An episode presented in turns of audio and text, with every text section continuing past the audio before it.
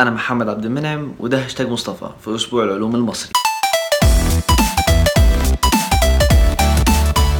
هي السلام عليكم إزيكم؟ عاملين إيه؟ تمام الحمد لله. يا رب دايما تعرف في ناس كده مش عارفاني بس دلوقتي من 17 واحد على الحلقات اللي فاتت يبقى الحمد لله تعرفون تفهموا الحلقة دي كويس جدا لكن أنتوا وجودوا دي بقى ربنا يستر. في البداية هتكلم عن قصة خيالية شوية آه وأنا اللي مبتكرها يعني. لا تمس بالواقع بأي صله كان في شخص اسمه الحاج إبراهيم الشخص ده كان عنده محل ملابس. كان كل يوم الصبح يفتح المحل يقوم خارج بجردل الميه يفضل يرش مية على الأرض. اعتمادا على إن درجة الحرارة بتاعت الشمس مع المية اللي موجودة قدام المحل هتعمل رطوبة جميلة كده وهواء لطيف. مع الأيام فكر إيه اللي هيحصل لو أنا طلعت لحد الشمس قمت كابب مية على الشمس فتدينا الطراوة اللي إحنا عاوزينها وتبقى الطراوة أبدية بقى ليه كل مرة لازم أقوم باخخ مية على الأرض. الراجل فكر في الفكرة دي وعجبته الفكرة قام على طول طالع على وكالة ناسا وقابل مايكل وقال له على الفكرة. مايكل اتخض بقى إزاي عايز تعمل الفكرة دي؟ وحذره تحذير قوي جدا. اوعى تطلع تعمل الحركة دي. ما ينفعش إن أنا اركبك مركوب فضائي من بتوعنا وأطلعك لحد الشمس وأخليك تبخ مية على الشمس لأن صعب طبعا إن إحنا نجيب جردل. أو أوكي تخيل يعني هو لا جردل. فأنت لو بخيت مية هناك هتعمل بلاوي وكوارث طبيعية. ما تبخش مية على الشمس ابدا. أوعى تبخ مية على الشمس. لأن ببساطة الشمس فيها طاقة حرارية. الشمس كده كده هيجي لها وقت وتموت. لأن في ثانية الواحدة الشمس بتطلع ملايين طن من الطاقة. يعني هي بتحرق نفسها بنفسها. ولو كانت الشمس قد كوكب الأرض لكانت اتطفت من خمسين ألف سنة. بس الحمد لله الشمس أكبر من الأرض ب 350 ألف مرة. يعني كده كده الشمس هتطفي بعد 5 مليار سنة. ولكن لحسن الحظ أو لسوءه إحنا مش هنقدر نشوف انطفاء الشمس لأن إحنا مش هنقدر نستحمل درجة الحرارة اللي هتكون في بدايات انطفاء الشمس. لأن درجة الحرارة هتفضل تقل تقل تقل فإحنا هننقرض. بعد كده درجة الحرارة تقل تقل تاني.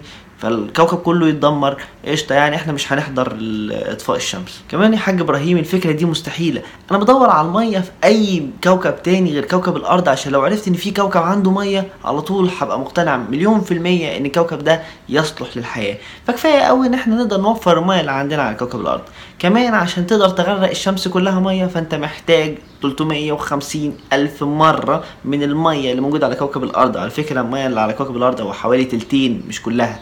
يعني أنت هتحتاج أكتر من 350 ألف مرة من المية اللي موجودة على كوكب الأرض أكتر بكتير كمان. كمان يا حاج إبراهيم أي حاجة بتولع بتكون متكونة من ثلاث حاجات الوقود والهواء واللهب. علشان نطفيها بنحط المية على الحاجة اللي بتولع علشان تعمل طبقة عازلة على الوقود. وفي أغلب الحرايق بيكون الأكسجين من أهم عناصر الوقود. بس الشمس ما فيهاش هواء فإحنا لو فضلنا نبخ مية لحد ما لا نهاية برضو الشمس مش هتطفي من المية. لا وهيحصل عكس كده. لأن النار هتحرق المية وهتزيد حرارة الشمس لأن المية 99% منها هي الهواء أكسجين وهيدروجين. وكثافة الشمس 1.5 من كثافة المية. يعني لازم نجيب مية على الشمس بنفس حجمها. وساعتها كتلة الماء هتكون 1.7% من كتلة الشمس. وده هيؤدي ببساطة إن إحنا هنكون نجم جديد أو شمس جديدة. 48% منها هيدروجين و14% منها هيليوم و37% منها أكسجين. يعني أنت بدل ما طفيت الشمس لا أنت هتعمل شمس تانية. يبقى الأحسن يا حاج إبراهيم إنك تطلع الجردل بتاعك وتبخ مية قدام المحل. فيا أيها الـ 17 واحد عايزكم تكتبوا في هاشتاج مصطفى يا أيها الحاج إبراهيم ما تبخش مية على الشمس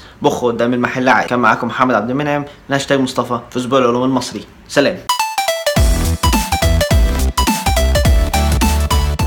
أسبوع العلوم المصري مصر بتتكلم علم.